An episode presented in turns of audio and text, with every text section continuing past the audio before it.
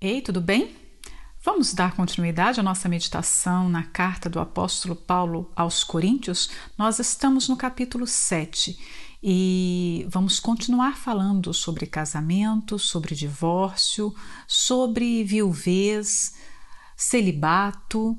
Nós precisamos entender é, esses conceitos dentro das Escrituras e é por isso que nós estamos debruçados aqui versículo por versículo, porque tem um entendimento a respeito das perguntas tão frequentes nos nossos dias e que já eram dúvidas lá atrás, na época de Paulo. Nós estamos no capítulo 7 e hoje o versículo é o 10.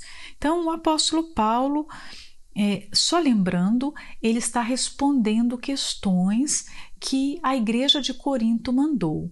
Lembra que essa carta foi escrita baseada nas informações que ele havia recebido dos membros da família de Chloe.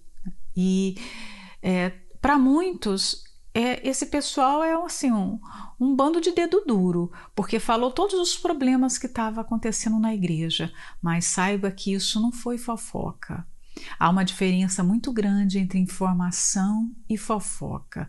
Muitas das coisas que acontecem hoje no meio evangélico, dentro das igrejas, não passa de fofoca, porque as pessoas não falam com quem de direito.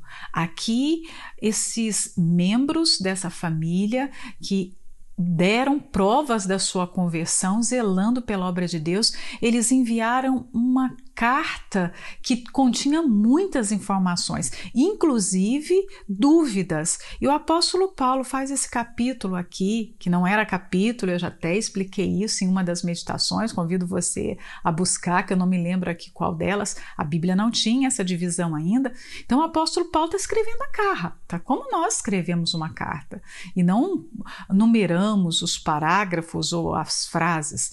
E nessa carta ele está respondendo às dúvidas de uma outra carta. Então, foi uma troca de cartas e hoje nós somos abençoados, né? Porque é, essas também são questões colocadas na modernidade hoje.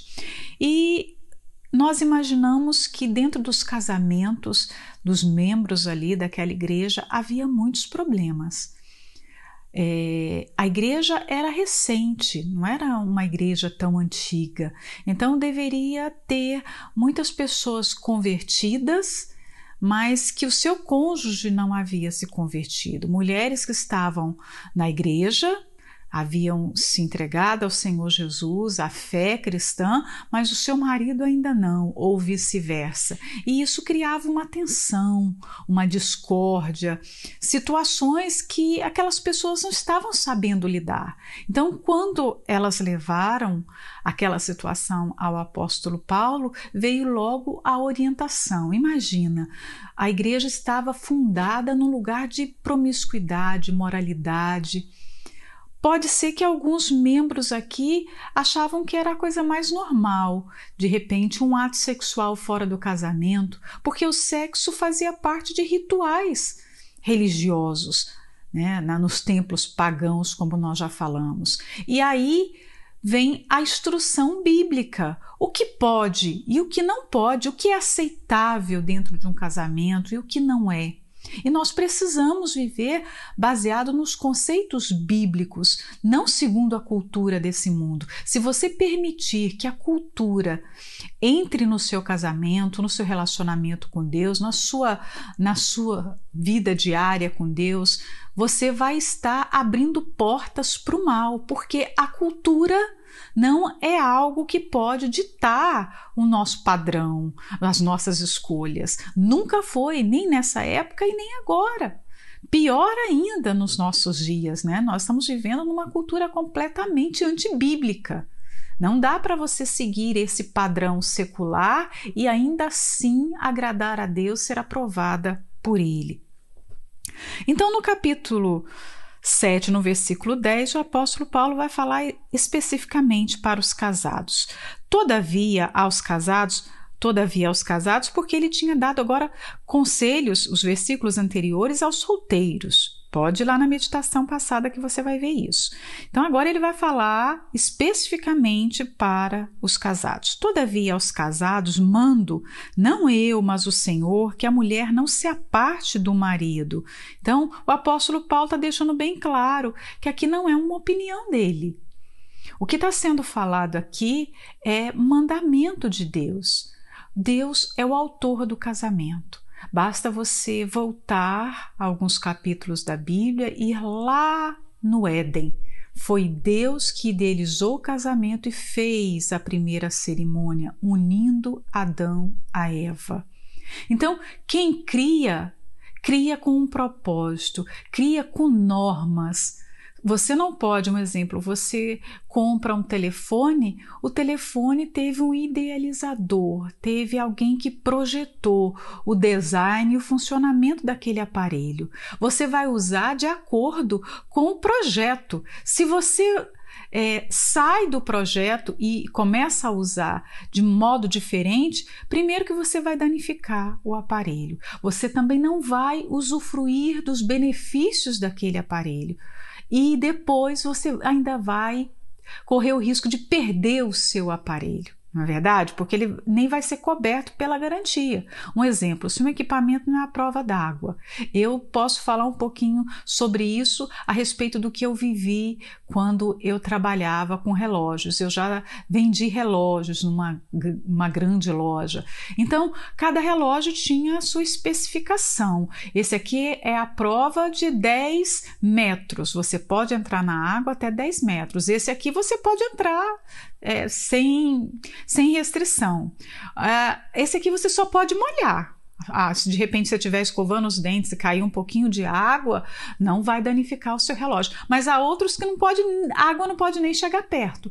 Então, se alguém trouxesse um aparelho, um exemplo, é, entrou água na caixa do, do, relógio e ele traz ali, aqui está a garantia, mas eu vou ler a garantia. Olha, aqui estava bem especificado que esse relógio não era para você entrar na piscina, que não era para você ter ido para o mar. Para o mar. Isso aqui houve, você mergulhou com ele e ele não, não tinha resistência para isso. A caixa dele não tinha isolamento para isso. Então, o mesmo acontece com o casamento. Deus idealizou o casamento. Tem pessoas que querem é, aproveitar a ideia de Deus, querem se casar, elas querem viver bem. É, é, desfrutando desse presente que é o casamento, mas elas não querem seguir a, o padrão, os princípios do idealizador do casamento. É claro que não vai dar certo. Em algum momento irá surgir é, problemas, situações, e o homem sozinho não tem ferramentas para resolver os problemas do casamento. Nós não temos, sozinhos nós não temos condições. É certo que casamento vai ter problemas, desafios. Por quê? Sem o Espírito Santo tem tudo para dar errado, porque são duas pessoas diferentes, às vezes até com diferença de idade, são gênios diferentes, porque normalmente não existe uma pessoa exatamente igual à outra. Os gostos às vezes são assim extremos. Um gosta de de cores berrantes, de, de coisas que chamam a atenção, o outro é discreto, gosta de ser, de passar desapercebido, não é verdade? Um veio de uma criação onde se falava alto, o outro veio de uma criação onde todo mundo falava baixinho, não, ninguém alterava a voz. Então, nós somos criados de maneira diferente pela nossa família e tem muito em nós daqueles que nos criaram. A nossa história foi impregnando quem nós somos hoje, né? E o casamento, no primeiro momento, pode parecer muito agradável, né? Essas diferenças todas, mas depois as diferenças começam a, a, a incomodar. E aí, como resolver isso? Como resolver os problemas que vão surgir com o passar dos anos? E só Deus tem essas ferramentas, só o Espírito Santo pode oferecer ajuda. Então, o apóstolo Paulo está falando aqui que a vontade de Deus, desde o início lá no Éden, foi que a união fosse para sempre, ou seja, o casamento é algo para durar para a vida inteira. Então, quando nós pensamos em algo que vai ter que durar por muito tempo, você começa a pensar: eu vou ter que cuidar disso. Um exemplo, você compra um computador e aquele computador é, é, como se você tivesse recebido um aviso. Esse aqui vai ser o seu equipamento para sempre. Você não vai ter direi direito à troca. Então você sabe que você tem que cuidar daquele aparelho. Você vai ler o manual, você vai ver o que, que eu posso fazer, o que eu não posso fazer. Eu não, eu não quero danificar esse aparelho, porque se eu perder esse aparelho, eu vou estar causando mal a mim mesmo. Então o casamento foi assim. Ele foi projetado e o mandamento de Deus é que ele venha durar, porque é uma aliança. Ele simboliza a aliança que o homem tem com Deus. Só que o casamento é uma aliança para a vida, né? Terrena, não para a vida eterna. Ou seja, é um laço que tem que durar toda a vida aqui. Na eternidade, não. Agora, o casamento com Deus é um laço que vai durar eternamente. Então, as pessoas precisam é, entrar no casamento com essa perspectiva. E por que, que a gente tem que falar isso e muitas vezes enfatizar essa mensagem? Porque o mundo hoje é, prega um casamento descartável, que as pessoas podem trocar de, de cônjuge como se troca de carro a cada três, cinco anos, não sei quanto tempo, né? Que cada um tem uma, uma condição financeira, mas as pessoas trocam de carro. E muita gente pensa que casar é isso. É, e aí há justificativas é, das mais variadas para o divórcio. Tem pessoas que falam: olha, o amor acabou, não tem mais amor. Quantos famosos você já não viu terem a sua história de divórcio estampada nas, na, na, internet, nos programas de fofoca, nas revistas, né? Ah, eles anunciaram, esse casal anunciou o divórcio é, sob a alegação que acabou o amor, eles não se amam mais. Alguns nem existia amor, eles se uniram por, em torno de uma paixão. Mas amor verdadeiro, o amor bíblico, ele não acaba ele só precisa ser alimentado, cultivado, não é? Então, muitos dos do, dos motivos que são apresentados para o divórcio, eles não passam de desculpas esfarrapadas. São pessoas que, na primeira dificuldade, não conseguiram lidar com aquelas dificuldades e acham que o caminho é o divórcio. Alguns falam assim, é um, motivo chique hoje, muito moderno: ah, nós não temos mais compatibilidades, nossas vidas tomaram rumos diferentes e hoje a gente é muito incompatível, não há afinidade mais. Né? Tem gente, eu já ouvi pessoas que vieram até nós é, para falar sobre o divórcio, ah, meus pais me aconselharam a me separar, meus amigos acham que o meu casamento já acabou, mas o casamento não é, não é balizado por terceiros. Quem está no casamento são duas pessoas e são elas que devem tomar as decisões. Não são os pais que vão dizer se o casamento acabou ou não acabou, se está valendo a pena ou se não está valendo a pena. Muito menos os amigos, as amigas. Você não pode pensar no divórcio em cima da opinião de outras pessoas. Né?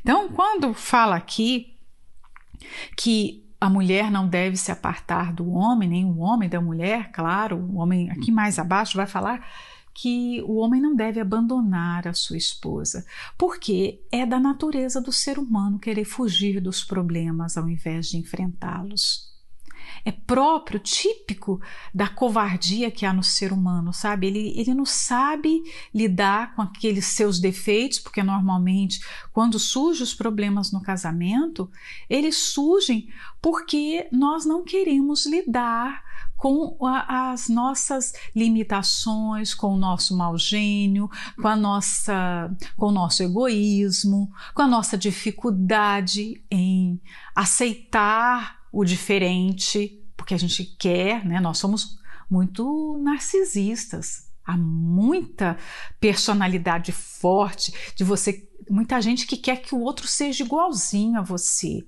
E aí, que relacionamento que vai dar certo? Mas ao invés de buscar ajuda em Deus, ajuda em pessoas, né? Porque se você está na igreja, você que está assistindo essa meditação agora, você está na igreja, você tem pessoas de Deus que são instrumentos é, que tem sabedoria, que tem entendimento, que tem uma visão mais alargada de como você vai poder salvar o seu casamento. Mas muita gente despreza essas ferramentas e, e preferem fugir dos problemas. E aí é, entra na mesma cultura que as pessoas estão. Então, não deu certo com essa pessoa, eu, eu saio desse relacionamento, mais tarde entre outro. Mas aí você vai entrar em outro carregando os mesmos problemas, que os problemas estão ali dentro de você. Você acha que vai mudar de cônjuge e os problemas vão acabar? Não, às vezes os problemas podem até é, mudar né, de contexto, mudar de casa, mudar de cara, mas eles continuam ali. Às vezes até maiores, porque você agora está carregando mais frustração ainda na sua bagagem, não é verdade? Então, cuidado se você estiver flertando com o divórcio, pensando no divórcio como uma possibilidade. Se você é um cristão, essa não é uma possibilidade.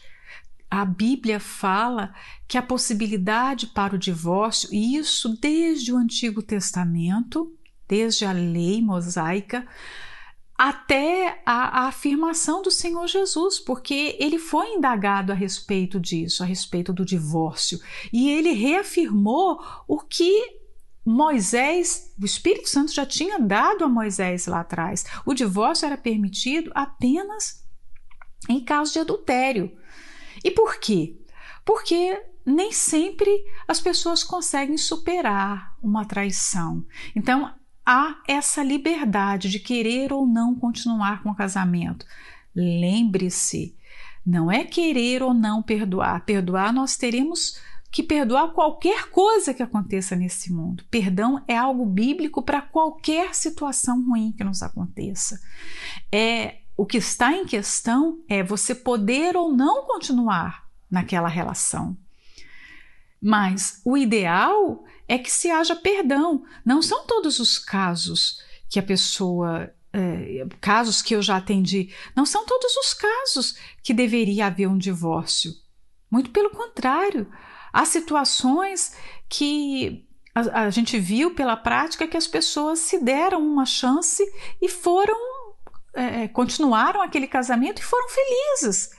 Claro que vai ter uma turbulência tremenda nos primeiros dias, nos primeiros meses, mas é possível vencer um, uma traição e, e, superar isso, mantendo o casamento. E uma outra abertura para o divórcio é caso haja a, a desistência de um dos cônjuges, alguém que queira desistir do casamento e ir embora.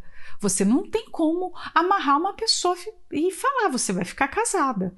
Não, há aquela parte que é cristã, que é temente a Deus, que segue os princípios bíblicos, essa pessoa que tem esse temor deve fazer de tudo para manter aquela aliança.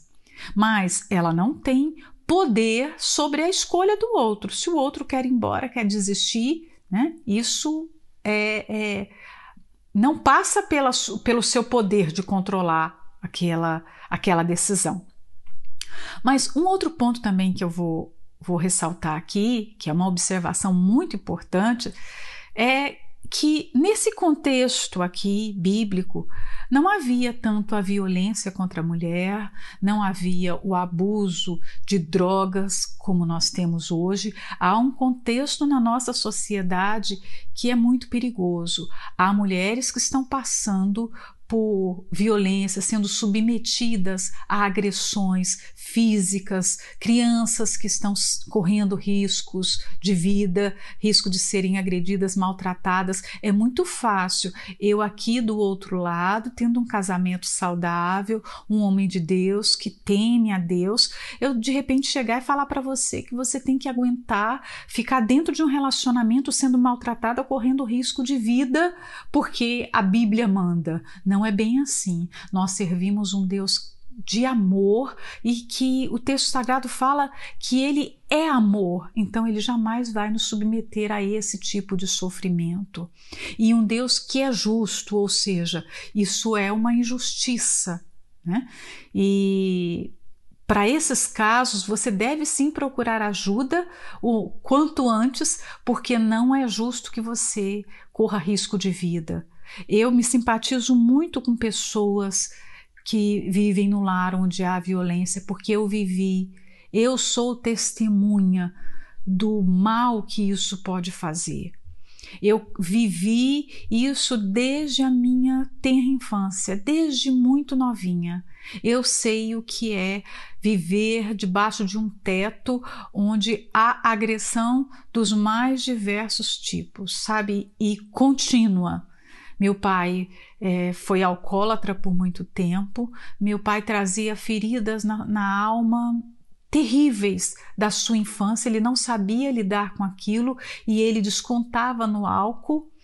E claro, quando ele chegava alcoolizado em casa, ele tinha rompantes que levava toda a família ao perigo. Quantas vezes meu pai não quis colocar fogo na casa, quantas vezes meu pai não agrediu a minha mãe e a gente Passava a noite toda, a madrugada toda acordado com medo de uma tragédia acontecer na nossa casa. Então eu cresci dentro de um lar assim, que trouxe traumas terríveis para toda a família, para os meus irmãos, todos éramos todos pequenos se não fosse o Senhor Jesus ter entrado na minha vida e se não fosse eu ter permitido que Ele sarasse aquelas feridas, que Ele restaurasse a minha alma, eu não estaria aqui hoje para poder falar isso com vocês. Eu tinha tudo para ser uma pessoa recalcada, traumatizada ao extremo, para não acreditar no casamento. Eu tinha todos os motivos para falar que casamento é a pior coisa do mundo, porque eu, eu vi por 14 anos as piores coisas da minha vida. E isso dentro do lar, o lar onde deve ser um lugar de segurança. Então, se você está correndo risco de vida, essa palavra tem que ser reavaliada, tá bom? Busque ajuda, Busque um conselho com pessoas de Deus. Hoje nós temos também recursos, é, nós temos delegacias que dão apoio, que dão assistência para as mulheres que estão dentro desse contexto. A vontade de Deus é que não haja o divórcio, principalmente com os motivos banais que as pessoas alegam hoje. O 11 fala: se porém se apartar, que fique sem casar ou que se reconcilie com o marido e que o marido não não deixe a mulher. Mas aos outros digo eu, não Senhor, se algum irmão tem mulher descrente e ela consente em habitar com ele, não a deixe. E se alguma mulher tem marido descrente e ele consente em habitar com ela, não o deixe. Então veja que a Bíblia promove a reconciliação. Quando o 11 diz que ela busque se reconciliar com seu marido, houve uma separação é, por algum motivo, a Bíblia estimula essa reconciliação. Por quê? Porque é, um, é uma, o divórcio e a separação definitiva, digamos assim, não era uma saída para sempre, uma saída sábia. Então, por isso que a Bíblia estimula essa reconciliação. Mas a Bíblia também fala sobre é, quando havia conversão, a mulher se converteu, o marido não, mas aquele marido diz: Não, eu não quero me separar, eu, eu, eu quero continuar o meu casamento, mesmo que hoje a gente não faça mais as mesmas coisas, a gente não pense mais igual em muitos aspectos, mas eu quero continuar esse casamento, tanto o homem quanto a mulher, né? O, o 12, o 13 fala isso. Então, o apóstolo Paulo está deixando claro aqui para a gente, através do Espírito Santo, que é algo muito difícil você ser você estar dentro de um casamento misto, casamento em que só um é convertido. Gente, e abrindo um parênteses aqui, nem sempre o fato de ambos estarem na igreja, o casal estar na igreja, significa que eles têm a compatibilidade espiritual. Eu já vi muita gente que estava na igreja, mas era completamente incrédulo. Mulheres que, quando chegavam e relatavam o que elas viviam dentro de casa, é, a gente sabia que ela não estava lidando com um marido cristão, Ela estava lidando com um incrédulo vestido de cristão. Na sua essência, ele era lobo, ele não era ovelha. Ele era uma pessoa com princípios totalmente distorcidos do evangelho. E é muito difícil isso. Então há uma tensão muito grande no lar, onde só uma pessoa serve a Deus, só uma pessoa teme a Deus. E isso serve de alerta para você que é solteiro e que de repente pensa que não tem tanto problema, que não é tão difícil assim. Um, se casar com uma pessoa que não é da igreja, né? Tem gente que pensa assim, ela só não é da igreja. Tem mulheres que chegam para gente e que sabe do, do padrão bíblico, principalmente do conselho, quando diz do jugo desigual, não vos ponhais em jugo desigual. Então, tem mulheres que sabem dessa palavra, mas elas chegam para a gente e falam assim: olha, ele não, ele não vem à igreja, mas ele é um excelente homem. Só falta se converter. E aí, quando fala só falta se converter, eu falo assim, mas falta tudo então, não é? Só ser um bom homem não é princípio para você casar, não é justificativa para você se unir em alguém que a Bíblia fala que vai ser o seu cabeça, mulher. Para para analisar. Você vai estar submetida a alguém que, pela Bíblia, né? A Bíblia diz que ele é o seu cabeça. Como que você quer submeter alguém que não teme a Deus? Como você vai colocar a sua vida debaixo da autoridade de uma pessoa que não tem a Bíblia como o seu manual de conduta, como a sua regra de fé, de vida. É uma loucura isso. Imagina você casando com um homem de Deus, você já vai ter lutas. Vá conversar com qualquer mulher casada, com um homem de Deus, que ela vai mostrar para você as lutas que ela tem no casamento, porque todo casamento tem desafios. Agora, você que está de repente flertando com alguém incrédulo no trabalho, na sala de aula, um vizinho incrédulo, você deveria ficar um dia num aconselhamento é, da quinta-feira que nós participamos, para você ver o que um, uma pessoa passa quando ela é casada com um descrente, com alguém que não teme a Deus. Se você ficar um dia, você nunca mais vai pensar nessa possibilidade, porque é algo extremamente difícil. Quem está casado com, com uma pessoa que não é da mesma fé, ela, tá, ela muitas vezes se sente carregando um fardo pesado, que todos os dias ela corre para os pés do Senhor Jesus para tirar aquele fardo, para ajudá-la a carregar aquela dificuldade. Tem mulheres que às vezes oram por anos, e até fala esse versículo aqui. Ele fala assim: Mas se o descrente se apartar, aparte-se, porque neste caso o irmão ou a irmã não está sujeito à servidão, mas Deus chamou-nos para a paz. Porque de onde sabes, ó mulher, se salvarás teu marido, ou de onde sabes, ó marido, se salvarás tua mulher? Ou seja, o casamento dessa pessoa virou um campo de guerra, porque ela não ela não divide a sua cama com um, uma pessoa de Deus. E imagina, e Deus nos escolheu para a paz, Deus nos chamou para viver a paz. É claro que primeiro essa paz é no nosso interior, mas que bom quando essa paz também é dentro do nosso lar, porque você fazer de um, de um casamento um campo de guerra é a pior coisa que existe. Então, quando a mulher se une a um homem incrédulo, ou quando um homem se une a uma mulher incrédula, porque tem o caso oposto também, eu já vi, eu já vi, infelizmente eu já vi. É, que garantia você tem que essa pessoa vai se converter? Porque há quem fale assim, não, mas é porque eu vou orar, porque eu vou jejuar, porque eu vou fazer isso, eu vou fazer aquilo, e essa pessoa vai se converter. Você não leu esse versículo? Nós não temos garantia. Nós não podemos falar isso. Sabe por quê? Porque o ser humano recebeu de presente lá na criação o livre-arbítrio. É algo que às vezes faz mais bem, faz mais mal para a gente do que bem, porque a gente não sabe escolher. Só com a ajuda do Espírito Santo a gente sabe escolher o que é bom. Normalmente, por causa da nossa natureza humana, nós escolhemos o que é mal. Nós precisamos do Espírito Santo para escolher, né? E aí, o livre-arbítrio é, um, é como se fosse assim um decreto vigente no céu, que Deus não vai violar a vontade do ser humano. Gente, ele respeita tanto o livre-arbítrio das, das, pessoas que lá em Apocalipse 3:20 é uma das passagens que mais me causa admiração e até um certo espanto. Lá fala que o Senhor Jesus está à porta. Eis que estou à porta e bato. Se alguém ouvir a minha voz e abrir a porta, eu entrarei e com ele cearei e ele comigo.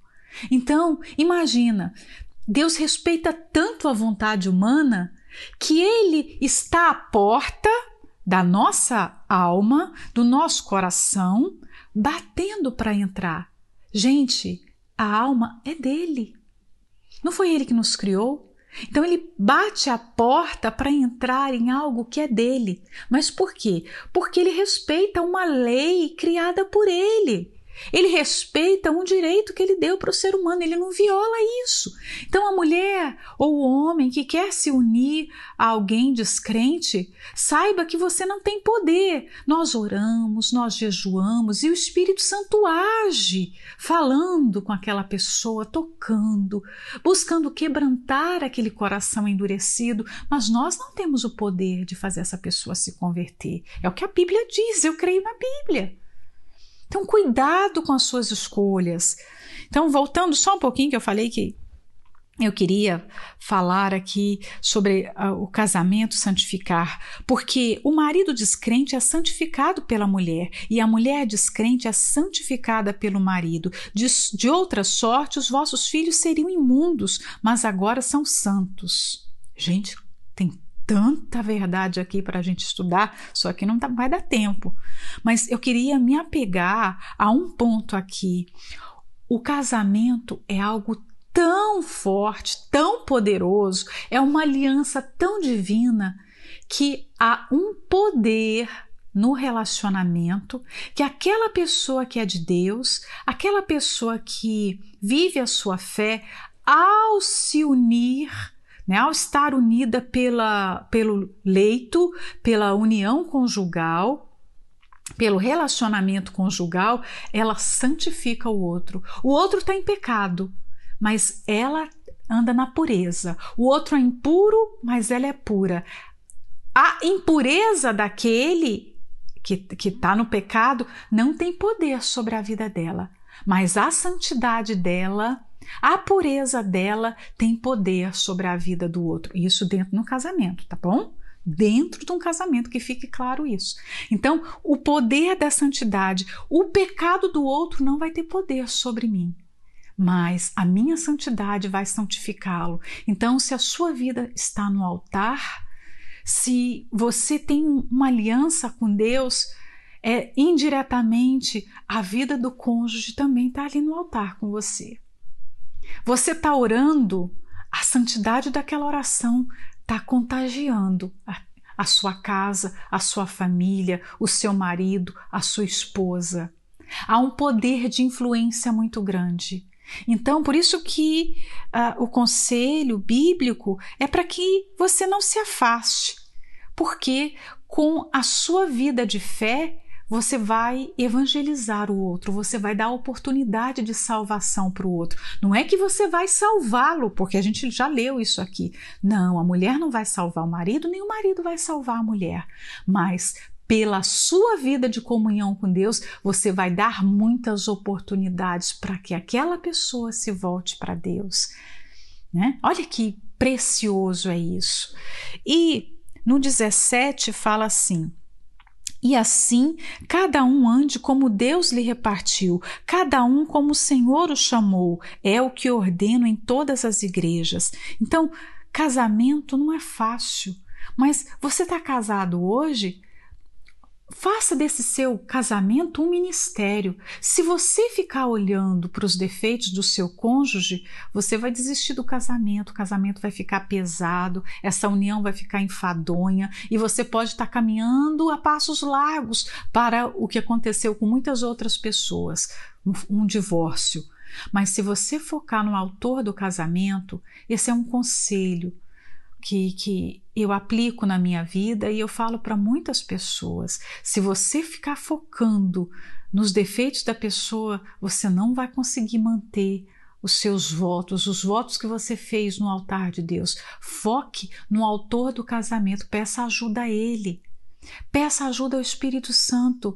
Ele nos vai, ele vai nos conceder graça para a gente permanecer como Deus nos chamou. Hoje nós estamos como? Você está casado? Lute para permanecer dentro desse casamento. E isso é um, é um mandamento, né? Então, as mulheres, elas podem para a gente finalizar, as mulheres podem é, fazer do seu casamento uma um meio de, poderoso de evangelização. Às vezes as mulheres querem evangelizar com a boca, né? E muitas mulheres que não têm maridos cristãos e vice-versa também, elas querem tratar os seus maridos como, eles, como se eles já fossem cristãos. Ela olha para o marido incrédulo, a Bíblia fala que a gente tem que ver como o Senhor Jesus, não é? Mas não significa que eu vou tratar ele como se ele fosse um pastor. Imagina, vou, vamos orar comigo, vamos fazer voto, vamos fazer uma vigília. Claro que não, ele é incrédulo ainda.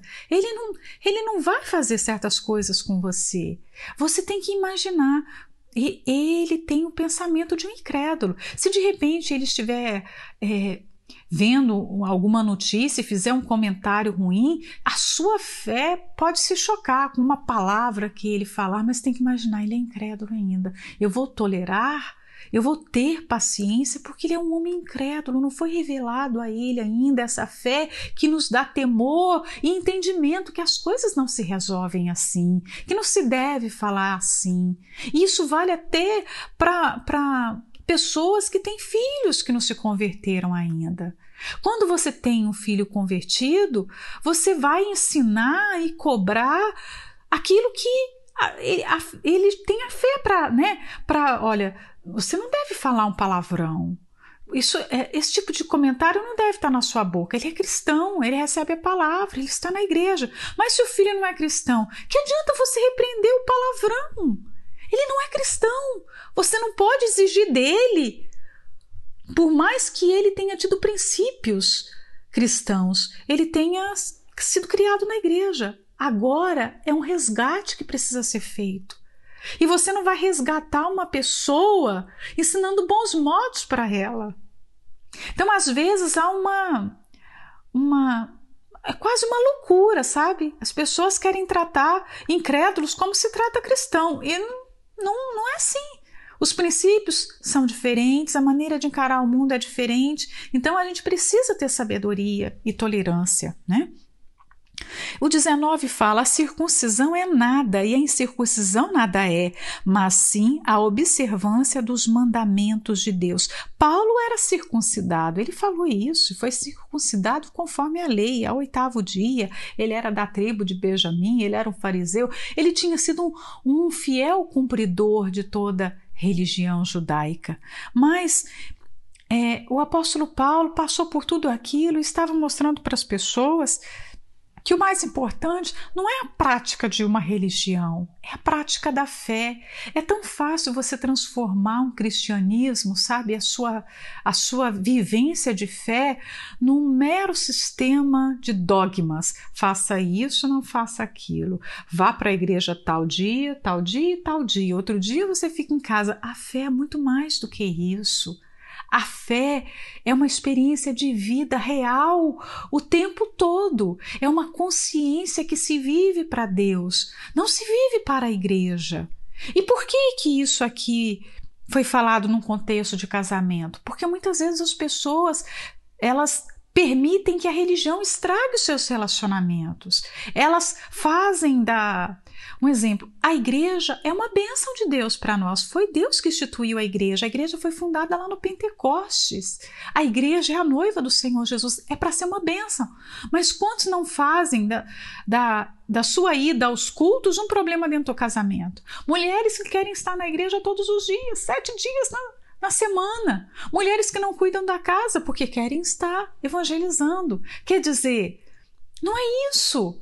A gente não pode transformar a nossa fé numa prática meramente religiosa, porque o apóstolo Paulo está falando aqui: a circuncisão é nada Então, ser nova criatura é tudo. Obedecer aos mandamentos, sim, isso é, é o que deve ser feito.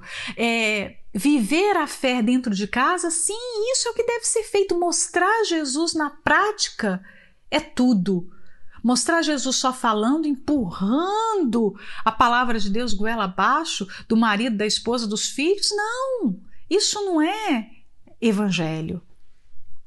E o 20, onde eu vou parar, cada um fique na vocação em que foi chamado, ou seja, viva conforme a vontade de Deus, viva o seu chamado. Isso sim traz satisfação, traz contentamento e traz aprovação a Deus. Não faça é, o bem querendo usar o bem como uma moeda de troca. Tem gente que pega o bem, um exemplo, no nosso caso, mulheres, né? Eu vou falar muito do meu universo feminino. É, a mulher vai lá, faz a comida, cuida da roupa do marido, ela faz todos os deveres domésticos, ela é, cuida bem das crianças, se tem filho, e depois ela usa tudo que ela faz para jogar na cara do marido e para exigir que ele faça parte dele. Não, não, não. A, a fé que a gente vive, a obediência aos mandamentos, não é para você chegar e passar na face do outro, nem para você usar aquilo para barganhar. Vamos pensar no, no que o Senhor Jesus fez? Ele foi capaz de abrir mão da sua glória, dos seus direitos, dos seus privilégios no céu e desceu a esse mundo. Ele viveu como um de nós, morreu né? O seu sacrifício foi um sacrifício que é inimaginável para a gente, sangrando até a última gota do seu sangue. Ali foi, ele derramou o seu sangue para ser oferta perfeita pelos nossos pecados, mas ele não joga isso no nosso rosto. E também eu poderia até usar esse exemplo do Senhor Jesus para você que está dentro de um casamento e não consegue ceder, que não consegue, não consegue renunciar, abrir mão dos seus direitos. Você sempre quer brigar, quer ter razão e faz do seu casamento um palco de guerra. Olha só, o Senhor Jesus foi o maior exemplo de humildade. Ele abriu mão dos seus direitos, ele que poderia de repente exigir alguma coisa. Afinal, olha quem ele era. Né? Mas ele não fez isso. Então, por que, que dentro de um casamento as pessoas querem ter tanto direito, querem lutar tanto pelos seus direitos, lutar tanto para ter razão? Onde você vê o Senhor Jesus entrando numa disputa assim? Então, é, são basta a gente olhar para esses conselhos bíblicos que você vai ver que há, há como resgatar o casamento. Se o seu casamento está ruim, se você está vivendo problemas que você não consegue resolver, quando você olha para o exemplo do Senhor Jesus, quando você olha para os conselhos que são dados para o casamento, você vê que é, os problemas existem porque nós nos distanciamos da vontade de Deus. Se a gente cumprisse com o que está escrito na palavra, nós não viveríamos tantas lutas, tantos problemas, nós não estaríamos separados por tantas diferenças. Uma vida cheia do Espírito Santo acabaria com todos os problemas que a gente tem hoje.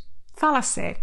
Uma vida cheia do Espírito Santo seria uma vida cheia daqueles frutos. Uma pessoa cheia do Espírito Santo, eu falo que ela é como uma árvore o Espírito Santo é a seiva de vida dentro dessa árvore e ele faz com que a árvore produza frutos. Você já viu que tem uma partículazinha lá nessa nessa passagem bíblica, né? É Gálatas 5:22, que fala dos frutos do espírito e que fala o fruto do espírito, ou seja, o fruto não é do homem.